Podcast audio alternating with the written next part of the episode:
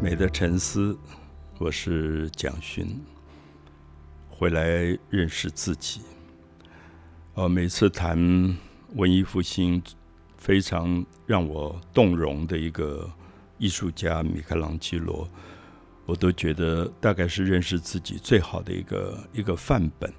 就是这个，从他十五岁就雕刻好的不得了，他现在保留的作品有十五岁、十六岁。那个技巧已经好的不得了，可是我们知道技巧好跟美无关。技巧好就是你可以模仿别人的作品，模仿的一模一样，就叫做技巧。现在很多美术学院的训练，其实也有时候也就是技巧，而没有思想的技巧，其实没有任何的意义。所以米开朗基罗在二十三岁，当他做皮塔的时候，他要赋予这个皮塔圣母的悲痛一个他的看法。跟过去不一样，为什么圣母看到儿子死掉是这么哭到脸都歪掉？那有没有可能他是安静的？有没有一种哀痛是比脸歪掉还要哀痛的？是看到自己儿子的尸体的时候完全一清如水没有表情的？可不可能是另外一种哀痛？我觉得这是。非常了不起的一种思考，就是因为有思想，所以创作出第一件皮塔这么美的一个作品。那也因为有思想，所以他要做大卫像的时候，他不要做大卫像在成功之后提着一个人头的那种嚣张的样子，他要把大卫放在备战的状态，蓄势待发。身体全部是饱满的能量，敌人在面前出现，可是输赢未卜，还不知道谁输谁赢。他觉得生命挑战性最大的时刻，我想这里面都跟思想有关。所以我自己一直觉得，美术学院要有一种很大的警惕，因为如果他只是在玩技巧，他其实迟早就是落于人后，因为他没有办法超越自己。所以大概到。他画壁画，三十五岁是四四十岁，壁画画完之后，他又回到雕刻。这个时候，雕刻对他来讲已经轻而易举。我说轻而易举，说技巧上轻而易举。你给他一块石头，要他雕什么，他一定很容易就雕出来。可是他不要这样做作品，他开始想要用石头来讲他的生命哲学。所以他开始做一连串的，呃，这个很难翻译，有人翻奴隶像，有人翻成囚犯像啊。其实他想要做的是说一些受苦的身体，而这个身体如果是囚犯，什么叫做囚？我想用汉字来解释一下吧。囚就是一个框框里面的人，就是我们每一个人其实是被囚囚禁的，我们。有一个看不见的框，然后我们里面是一个人，可是这个人的生命，因为这个外在的框框，我们受到很多的禁忌跟压抑，我们都不敢走出一步。那米开朗基罗就想说，人存在的价值是不是能够把自己从囚犯的状态、奴隶的状态，能够挣扎而出、挣脱出来？所以这六件作品有两件现在在罗浮宫，是当时法国的一个国王很喜欢跟米开朗基罗买的。那它算是我们叫做比较完成的作品。完成就是说打磨啊，因为雕刻到最后要用很细的砂纸，甚至要用小羊皮去打磨，让那个石头变得非常光滑。可是我觉得这六件作品里面，这一组作品里面有四件。一直留在米开朗基罗身边，现在都在佛罗伦斯。那我说留在身边，说一直到他去世八十九岁，这四件作品都停留在未完成状态。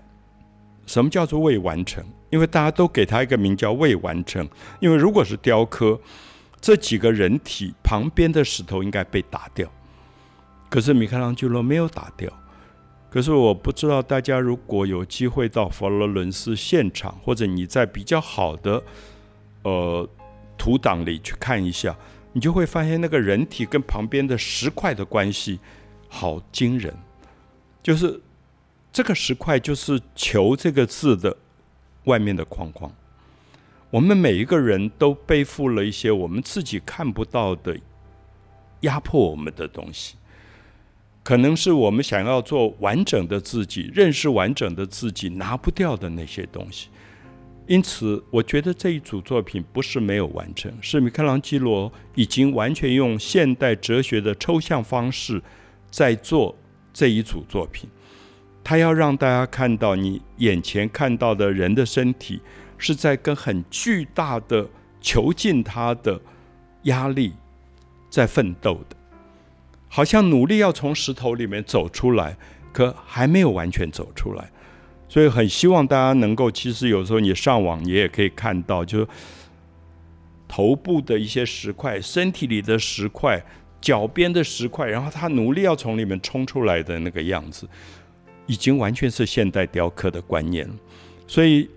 也表示说，五百年来，大家在这些雕像底下加一个题目叫“未完成”，其实是误会了米开朗基罗，已经不知道米开朗基罗远远超越在人的创作的世界，他已经到了二十世纪、二十一世纪。我们二十世纪、二十一世纪，现在很多艺术家做作品会这样做，可是因为是五百年前，所以大家都觉得米开朗基罗。都没有完成，没有什么理由一个作品放在自己身边五十年都不完成。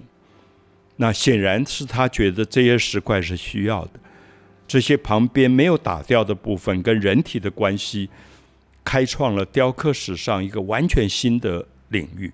那这是我觉得，如果大家有机会到佛罗伦斯，在大卫像前面就会看到这四件雕像。呃，我我记得当时我其实，在巴黎，因为想写他的论文，然后就被我的论文老师嘲笑说：“你有没有去过意大利？”我说：“没有。”啊，你有没有去过佛罗伦斯？我说：“没有。”他你没有在佛罗伦斯看过米开朗基罗作品？”我说：“没有。”他说：“你没有在米开朗基罗作品前面痛哭流涕，你为什么要写他的论文？”我真的被他问到。我因为在台湾写论文，大概从来没有人问这些问题。最后只要交了就好，是不是抄的也没人管。那我觉得当时欧洲碰到这样一个老师的时候，那个震撼是说，原来你在一个艺术家的作品前面痛哭流涕是这么重要的一件事，因为你被他打动了。那我就搭便车。路上拦便车，然后一路就到了佛罗伦斯。我真的坐在那个雕像前面，热泪盈眶。然后我觉得年轻那样二十五岁，你那样哭过一次，你知道你生命里面有一个东西被打开了，就是一个可能在当时完全不被了解的一个创作力，要经过五百年以后，还可以传达出它的能量。呃。我都记得，我一定要讲这个故事。当时忽然有人在拍我的肩膀，说：“我我抬头看是一个白头发的老先生，大概七十几岁。”他说：“我年轻时候也跟你一样坐在这里哭过。”然后他就走了。我我觉得我那个年代，七零年代在欧洲，真的碰到很多认识或不认识的人，包括我自己的指导论文的教授，跟这个跟我讲了一句话就走了的人，他都在告诉我。生命是什么？认识自己是多么重要的一件事。而年轻，你可以在一个作作品前面流着眼泪，是多么多么惊人的一个找回自己的一个一个方式。好，所以我常常跟年轻的朋友，尤其那时候在美术系，我就跟那些学生说：“你可以不要上我的课，有一天你真的要在米开朗基罗作作品前面好好痛哭一次。”那如果你没有做这件事情，你其实不会懂什么叫做创作的。那我在东海教了好多学生，后来教到第十届，有一位学生跟我去过西斯丁教堂看那个创世纪的壁画，他真的就坐在那边大哭，然后跟我说：“老师，我怎么办？我一辈子都不可能画出这么美的作品。”那我觉得好棒。可是他现在作品已经很棒了。那在美国做很多非常现代装置的作品。那我我觉得那是一个能量，就是不是技巧，是说你生命有一个东西忽然被一个伟大的创作力打开以后，我相信它它是美，它才真正的是我们在文化上应该要不断去介绍的东西，而不是说哦，我喜欢画画，我喜欢开一个画展，让很多人来送花。我相信在画展的时候，其实有时候你孤独到你想赶快逃掉的，因为你不觉得在画展里是要跟别人拿着香槟应酬，而是说你自你自己知道那个创作有多么的艰难。我常在想，米开朗基罗在完成《创世纪》那样的壁画的时候，你拿着香槟跟他致敬，我想一点意义都没有，就是因为不是他创作的一个。方式，他的创作是绝对孤独的。我们知道，后来他就在西斯汀教堂把自己锁在里面四年，那个门、那个钥匙，他都不让人家进来。他是把门锁起来，因为他就在二十公尺高的天棚上，每天没日没夜的画。那据说当时在隔壁房间画画的，就是文艺复兴另外一个伟大的人物拉斐尔，他在画雅典学派。然后他好想看米开朗基罗在那个天花板上画出什么样子的作品，所以他就买通了当时的建筑师布拉曼特，因为布拉曼特手上有那个房间的钥匙，他就复制了一把，偷偷打开，趁米开朗基罗在二十公尺的高空上画画的时候，偷偷去看他画画，他大概也完全被震惊，说怎么有一个这么伟大的一个人物可以这样子画画。所以我们串联起来，就会发现那个时代真伟大。就那个时代有达文西，有米开朗基罗，有拉斐尔，就他们其实彼此在激撞出非常动人的这个能量。那我们知道，米开朗基罗跟达文西，他们常常在佛罗伦斯小小的街道上碰到，彼此还看对方不顺眼。那我常常跟朋友说。这个叫做伟大的时代，那有点像唐朝李白跟杜甫同时在长安，相差十一岁。